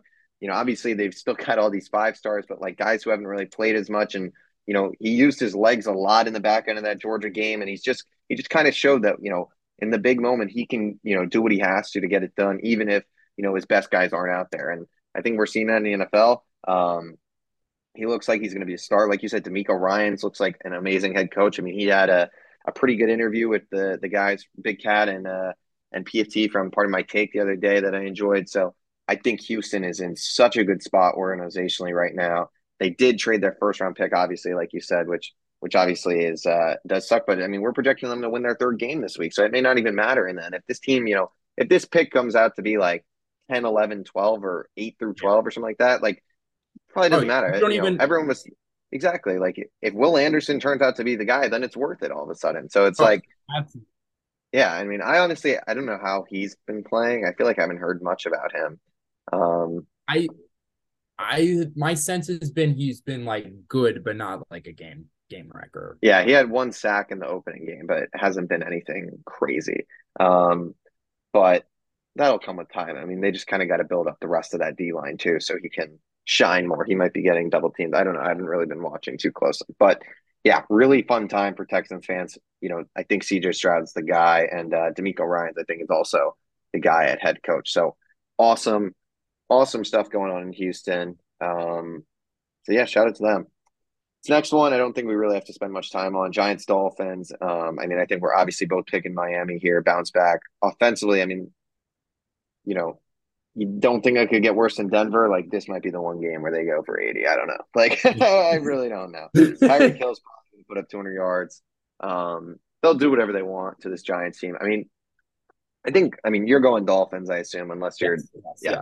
So, like, let's just talk about Daniel Jones because I think that's the storyline here. Um, 11 sacks last week. I mean, part of it, I don't think is his fault. I think this O line is terrible. Evan Neal, I mean, the comments from the other day were crazy, calling all the fans like hot dog and hamburger flippers. I mean, oh my God. I mean, it's not, not be doing that. He apologized today, but it's one of those things where you know it's like the coach Daboll brought him in the locker room. Yeah. Was like, you are like, like um, this guy's literally about to get cut. I mean, he's close to getting cut.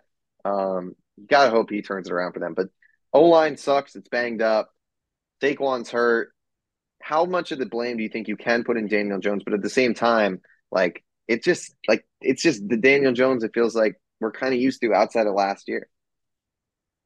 Yeah, like I don't even like the the worst part is to me that this wasn't even a bad Daniel Jones game. I think the Cowboys game was a bad Daniel Jones game, but when you are so I mean just under such duress, I like I don't even, there were so many I mean at least eight of the sacks I, I just don't even think you can like blame him for just with how many guys they were they were coming from so many different angles and just like so like so such little time against such a mediocre pass rush. I mean, this has to be the worst position group in the league by so much yeah. this offensive line. I mean, so and then it's like then you get into the Daniel Jones contract and it's like, oh yeah, like this team doesn't have really the money to like be you know, it'd be one thing if you had this unproven quarterback on a rookie contract, but you don't. And that kind of you know, makes the margin for error just so much lower here. And they kind of got all the bounces in their direction last year, and they really haven't this year. They might be the worst team in the league. That that's that's my take right now. And you know, the defense isn't good, but it's certainly way better than the offense. And it's like it's... and like you said, like, are the Dolphins gonna put up 80 points this week? It's like I don't know. And and at what point does the defense just stop wanting to even compete when you yeah. know every possession is either a turnover or you know two sacks and a punt like i mean i can't say i'm mad about it as an eagles fan but this is complete like this is just the season it's just it's just awful i mean it's just awful that like the product they're putting out there on offense is just like disgusting and it's like i just don't get you trade for darren waller he's making all this money and they're not even throwing him the ball. And it's like maybe Darren Waller's just washed up. It's a possibility. He didn't have a great year last year. I mean, I heard about all about this guy during training camp. Like he would seem like things were going good with him. It seemed like he was going to have a huge year, and he's been a ghost. And it's like I don't understand how that's even possible because it's like I guess it's because Daniel Jones is just getting sacked every play instead yeah. of you know being able to throw the ball. But it's like how is this even possible? Like who else? There's no better option. Saquon's been hurt and he's still not getting the ball. He had three catches, and two of those were in like the last like garbage time drive where the Seahawks are basically like doing whatever the F they want out there. It's just I, I don't even understand that.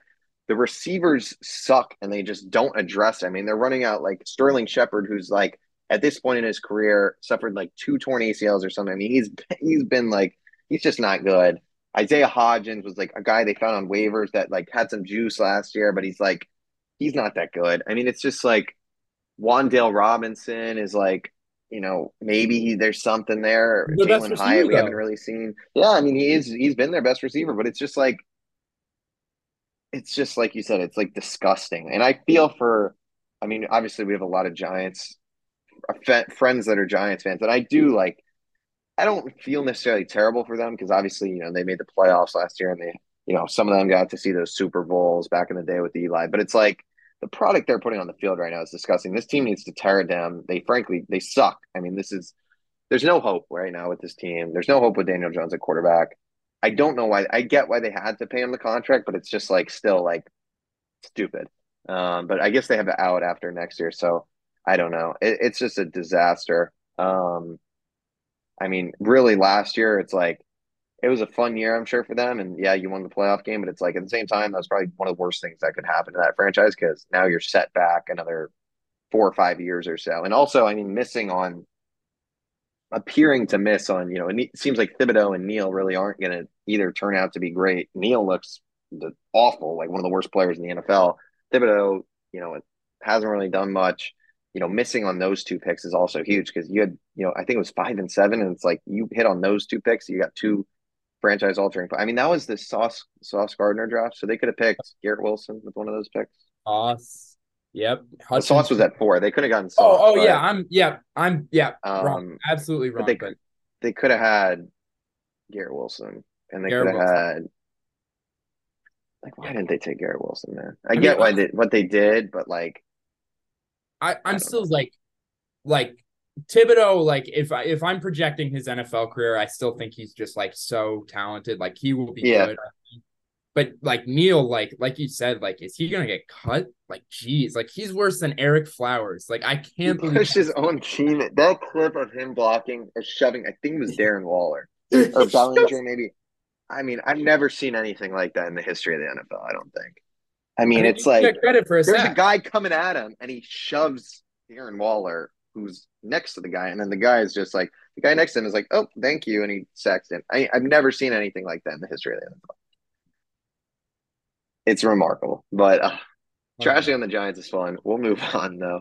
Um, Bengals Cardinals. I mean, what the hell is going on with the Bengals? I mean, this is Joe. I, I, I you want to blame the injury, but it's like I just don't even understand at this point. Like one and three, but it's like Burrow's looked like arguably the worst quarterback in the NFL this season. Like it's there's a very reasonable claim to that. Um, Tee Higgins has been you know banged up left and right. What are your thoughts on the Bengals? I mean, obviously this game against the Cardinals, you know they should win this game. Josh Dobbs has kind of been playing well though. I mean this this team beat Dallas, so you can't count them out.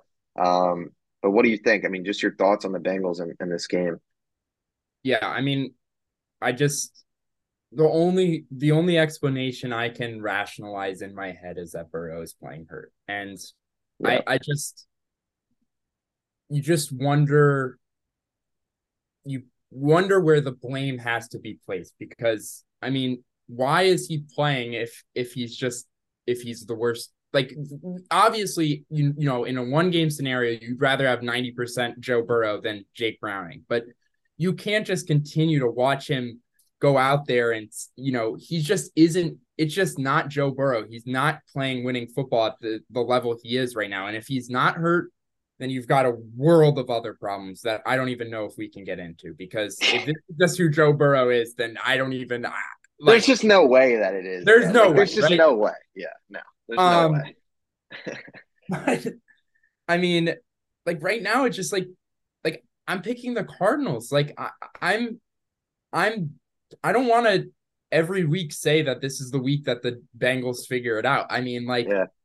like you know, they have you know they kind of figured it out against the Rams, where like they were moving Chase all around and getting it out quickly and like using him. It's like they can do that, and like maybe they can win against the Cardinals, and this defense can you know get back to the level it's been at. But like, just like I don't I don't know. The play calling looks uninspired again and Mixon looks washed again and like all the things that happened at the start of last year are back but it's 10 times worse and you know there's almost no end in sight. So I I don't know. They you you just you wonder like do you shut down Joe Burrow at some point like do you trade Tee Higgins on an expiring contract like you know the Bengals historically just like aren't able to give out that much guaranteed money with how the yeah. system works. And, you know, he's just a hard guy to keep when you already have, you know, you're going to obviously pay Chase at some point. You've already paid, paid Burrow and a lot of the guys on this defense. So it's like maybe you trade a Higgins like that. That could be a move. Like,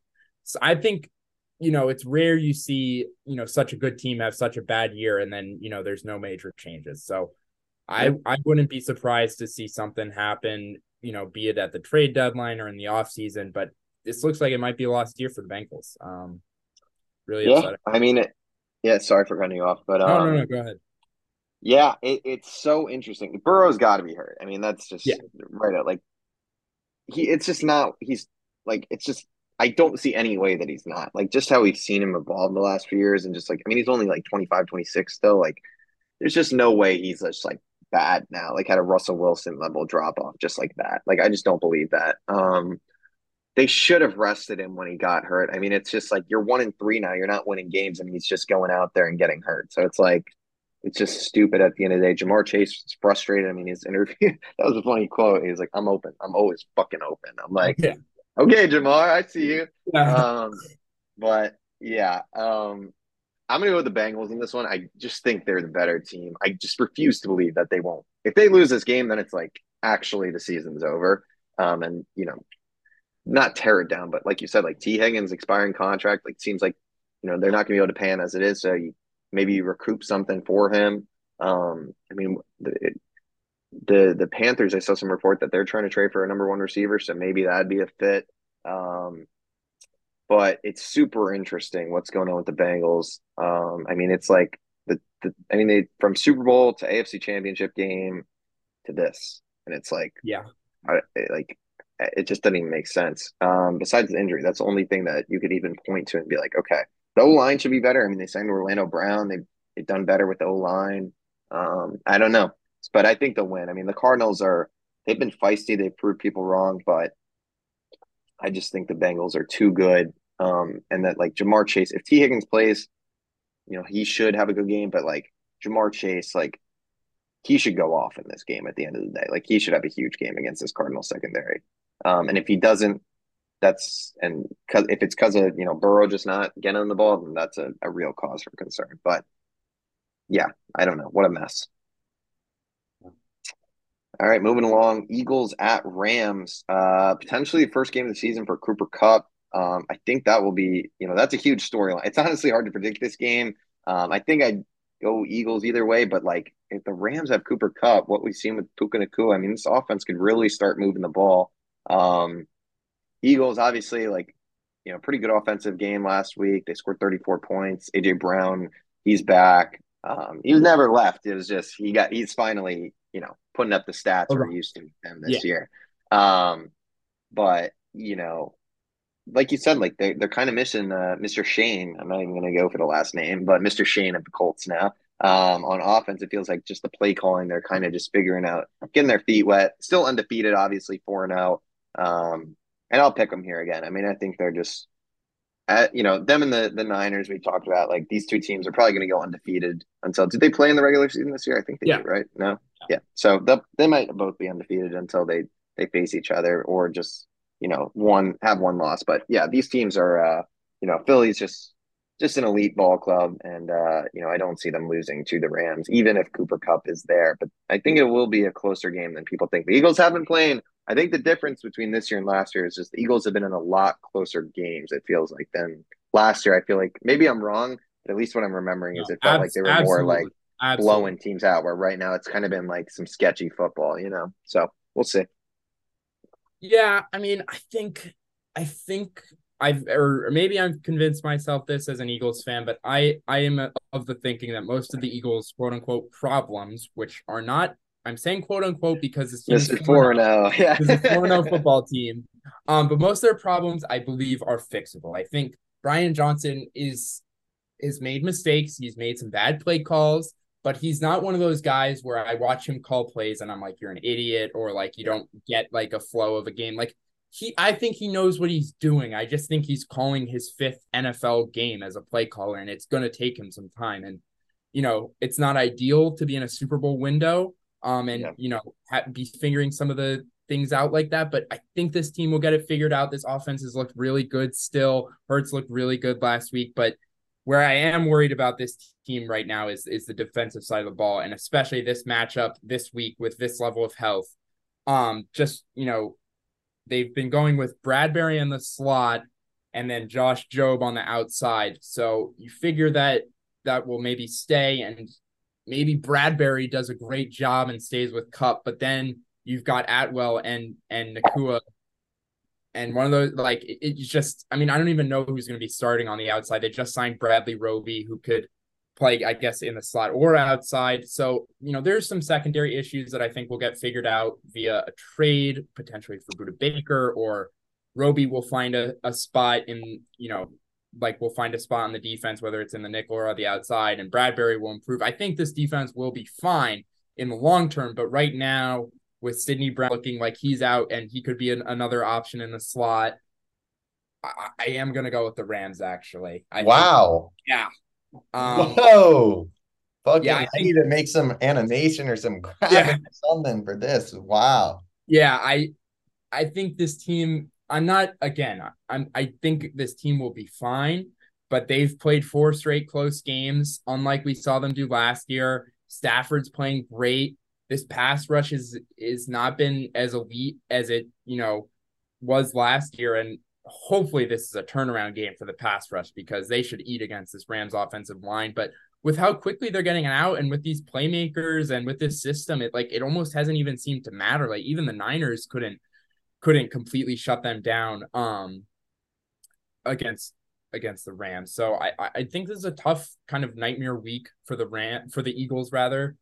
And I just think the the Rams sweep this out, but I, I do think the Eagles will be fine. What a prediction. Devin Bernstein going against the Eagles. Um, it's outside the arena history here, folks. Yeah. um, and all the years of my uh my co-host of going from Cowboys to Eagles now to Eagles again. I don't know if I've really I've probably seen it a few times, but very rare to see uh especially in a game like this. I mean, it's like Rams are they're good, but I would not it's not the Niners. If you pick the Niners against them, I might understand, but I'm impressed. Rams uh but they're a good team. I mean, the boy Russ Yeast, of course, you know, probably the the main factor. I don't know if you know, AJ Brown's getting a catch on him. So, yeah. Oh my god. Yeah. No, I mean, yeah, that was the main reason. what can yeah, I say? In the, you just didn't want to say it. Uh, I didn't want. Yeah, I, mean, I didn't want to. You didn't want to upset AJ in case he sees this, but yeah, yeah. He's, he's not getting shit on Sunday. Not gonna be a good week. Um, we can go a lot. This is uh I think we're an hour and a half into this podcast now somehow. But um, so we'll, we'll, we'll get through these four games a little quicker. Jets Broncos. Um, Zach Wilson, big game last week. I mean, career saving game. Arguably gave him you know probably an extra week. Um, they finally kind of let him loose, which is good to see. Um, you know, some encouragement obviously there. Had the late fumble, took accountability. It's what you love to see. I think Jets fans are finally rallying around him, which I think is just you know honestly looking at what um you know, in New York, it's just like if you're playing so bad, you just get hated on. And I think that's just like the tendency. But looking at what the Phillies fans did with Trea Turner, I think it's such a thing that sports fans really need to realize. It'd be like, look, I get it. You're frustrated, especially when something's happening as long as it was with Zach Wilson for multiple seasons. But just being there, encouraging them, it can only help. I think, um, you know, and look at Trea Turner ended the season on the highest note of all high notes. So just that encouragement, I think, you know, fans just kind of need to it sucks i know and you want to take out your frustration but at the same time um you know i think zach wilson this could be a big week for him against this denver secondary riding off some confidence. The fan base is kind of won back a little bit. So i'm going to go with the jets here. I think defensively um you know they hung tight with the, the chiefs. They picked off mahomes twice. I think that was super encouraging and uh you know breece hall he's not going to be limited anymore he's going you know, back to I think Robert Saleh at this point realizing, you know, we're one and three. Breece Hall gives us our best chance to win on offense. He needs to be out there running the ball 20 times a game or close to that. Um, so I'm excited to see more Breece Hall. And I think Zach Wilson, I mean, I'm not saying this guy's going to be a star, but, you know, at least getting the job done where the Jets can start winning some games. So I'm going to go with them against the Broncos. Yeah, I'm going with the Jets here. Um, you, oh, you... means we're going. It's a Broncos win. yeah. Oh yeah. Um, like you kind of you summed it up well like I, I mean like some some signs of hope for wilson i'm not fully bought in but i'm ready to get hurt again with him um like wilson got involved finally sorry yeah. garrett wilson got involved which is huge because he's just so talented like yeah. you just got to get this guy the ball and like you said with Breece hall same thing goes for him um and the defense it's like they're still they're still like a real elite like unit like they they they are for real. Like yep. they're going to keep them in every game, and I think this offense is going to have a have a pretty easy time against the Broncos. I, I think this actually might be a blowout, but uh, wow. Sorry, I'm sorry. I'm I'm just Russ is about to cook us so hard. It's going to be disgusting. Um, next game, Chiefs at Vikings. It doesn't seem like Taylor Swift. I haven't heard anything about her making the journey. It's just probably like Minnesota. Absolutely not. I'm not making the trip in early October. Um, but I mean, that whole thing has gotten out of control, but we don't even have to talk about that. Um, I'm gonna go with the Chiefs here. I mean, the Vikings, um, you know, big first win last week for them. I still think they could figure out a way to get like nine wins on the season. They're still a pretty talented team offensively, especially. Um, but I just think this defense is not good, and I think their Chiefs offense will will probably have their way. Um, we saw what they did against the Bears. I'm not saying it'll be that bad, but it could be pretty bad. I mean, this Vikings defense is is not very good. So I'll go with the Chiefs here. Um, Pat Mahomes, I mean, when have you ever seen him have two bad games in a row as well? Yeah, no, I mean, yeah. You you you hit everything on the head. I think this is going to be really hard for the Vikings to stop the Chiefs. I don't even know who the Travis Kelce man guy is going to be, but it's not going to be fun for them. Yeah. Um, I mean, Brian Flores is a good defensive coordinator. Don't get me wrong, but he just he just doesn't have the Jimmies and Joes to right now. I mean, like I like that. Uh, yeah, no, I I don't know where that saying came from, and I sound like I'm in my fifties, but um, like it's true. I mean, they just don't have the personnel on defense, and I think they'll probably be able to score. But this Chiefs defense look good, so I say like somewhere in the 31 to 34, like 27 range, something like that. Um, yeah, I'll go with the Chiefs. Yeah, I think it'll be a pretty high scoring game, though. Actually, I think you know both these defenses aren't amazing, so should be interesting. Uh, Sunday night game. This is really good game. Cowboys at 49ers rematch of that NFC divisional game where I'll never forget that play where Zeke Elliott lined up at center and just got trampled. Um, oh my god, this Dallas defense another huge performance for them, another two touchdowns. I mean, they have been uh, absolutely killing it this year. Only bad game was against Arizona somehow, which is crazy. Um, they did have a pretty easy first four game stretch though, going from the Giants, the Zach Wilson Jets, the Cardinals, and then the Patriots. So they really haven't been tested offensively um, where the 49ers are going to be as bad of a hard as as hard of a challenge as they're going to face. Uh, who do you think wins this one? I mean, this is two of the best three teams in the NFC, I think, arguably. Yeah, I mean, these are these have been, I think, you know, just the two most impressive teams so far this year, just in terms of like they've showed that when they're at their best, they can really dominate anyone. Yeah. Um, in a way that even the Eagles and the Chiefs haven't shown this year. Mm-hmm. Um, but I'm gonna go with the Niners here, and I think this is around. I mean, we saw it a little bit the Cardinals game, but this is around when the Diggs injury is gonna start to show up because you really you have to ask yourself, and this is a similar question to be asked with the Eagles defense, but how many good players are there on this defense outside of Micah Parsons and the defensive line? I mean, the defensive line, don't get me wrong. I think this is the best pass rush in the league, but you look at the back sevens, like the linebacker position's not great, the safety position's not great. Like Gilmore's now like your true number one corner. Like I, yeah. I just I don't think this is gonna be the best defense in the league by a lot. And I I just I think the Niners are just a little bit more loaded on offense than the Cowboys are. I think Purdy has proved me wrong. Like he looks like he might actually just be really good at this yeah. point. Um and it looks like Aiyuk Aiyuk played last week, right? And yeah, he had a he balled out. Yeah. Yeah, he balled out last week. Sorry, it was Deebo who was questionable last week. Sorry. Right, yeah. But it looks like they should both be back. I just think that's a bit too much for this Cowboys secondary to handle. Um, should be a great game though. I'm gonna go with Niners. How about you? Yeah, I'm going with the Niners. Um, I mean, we just really haven't like honestly this Cowboys offense like outside and the one game they've had to like prove themselves against Arizona, like they didn't look that good. Like they they kind of Dak faltered down the stretch.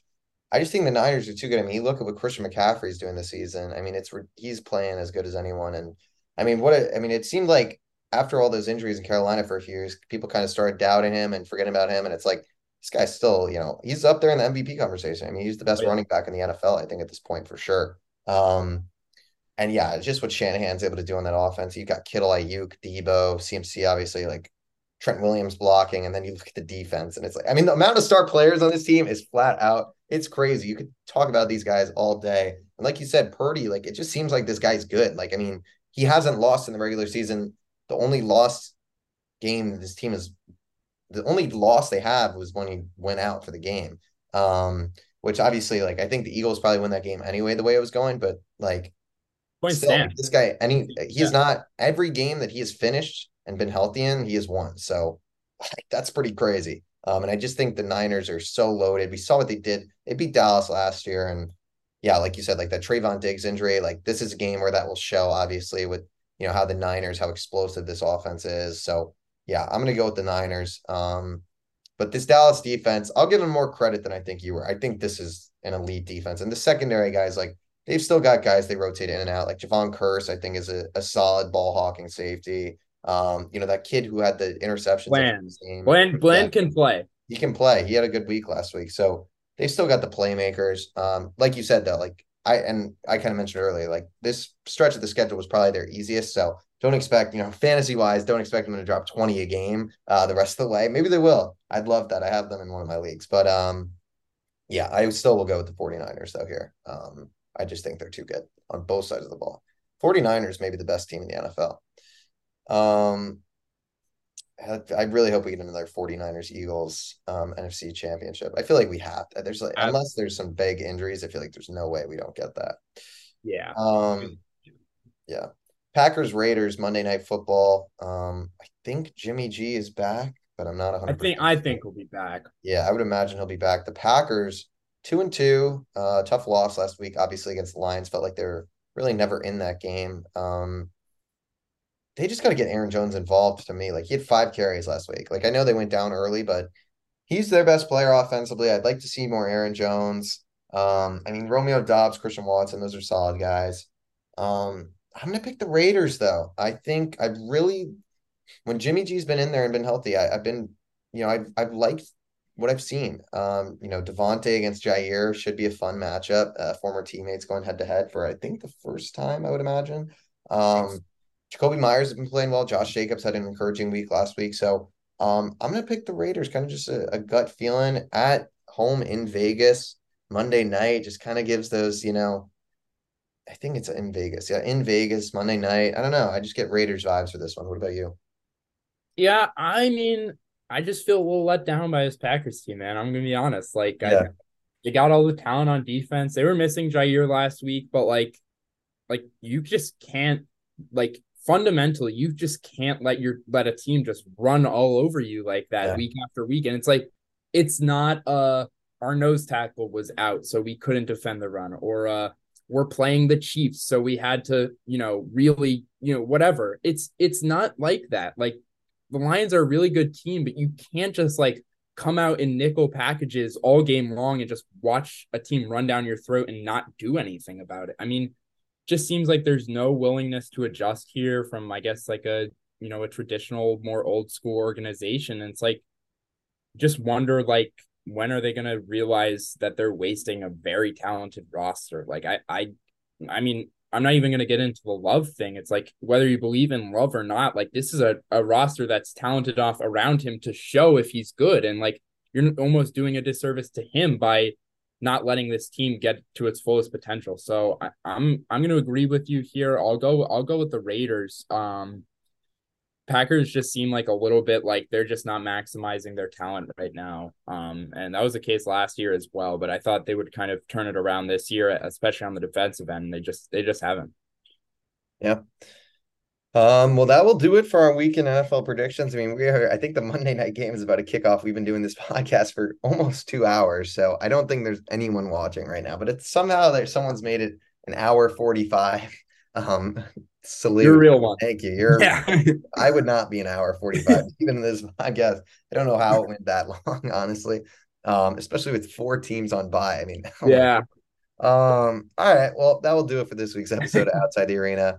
Uh, thank you for watching. Make sure to like, comment, subscribe, the whole deal. And uh, yeah, we'll see y'all next week on Outside the Arena.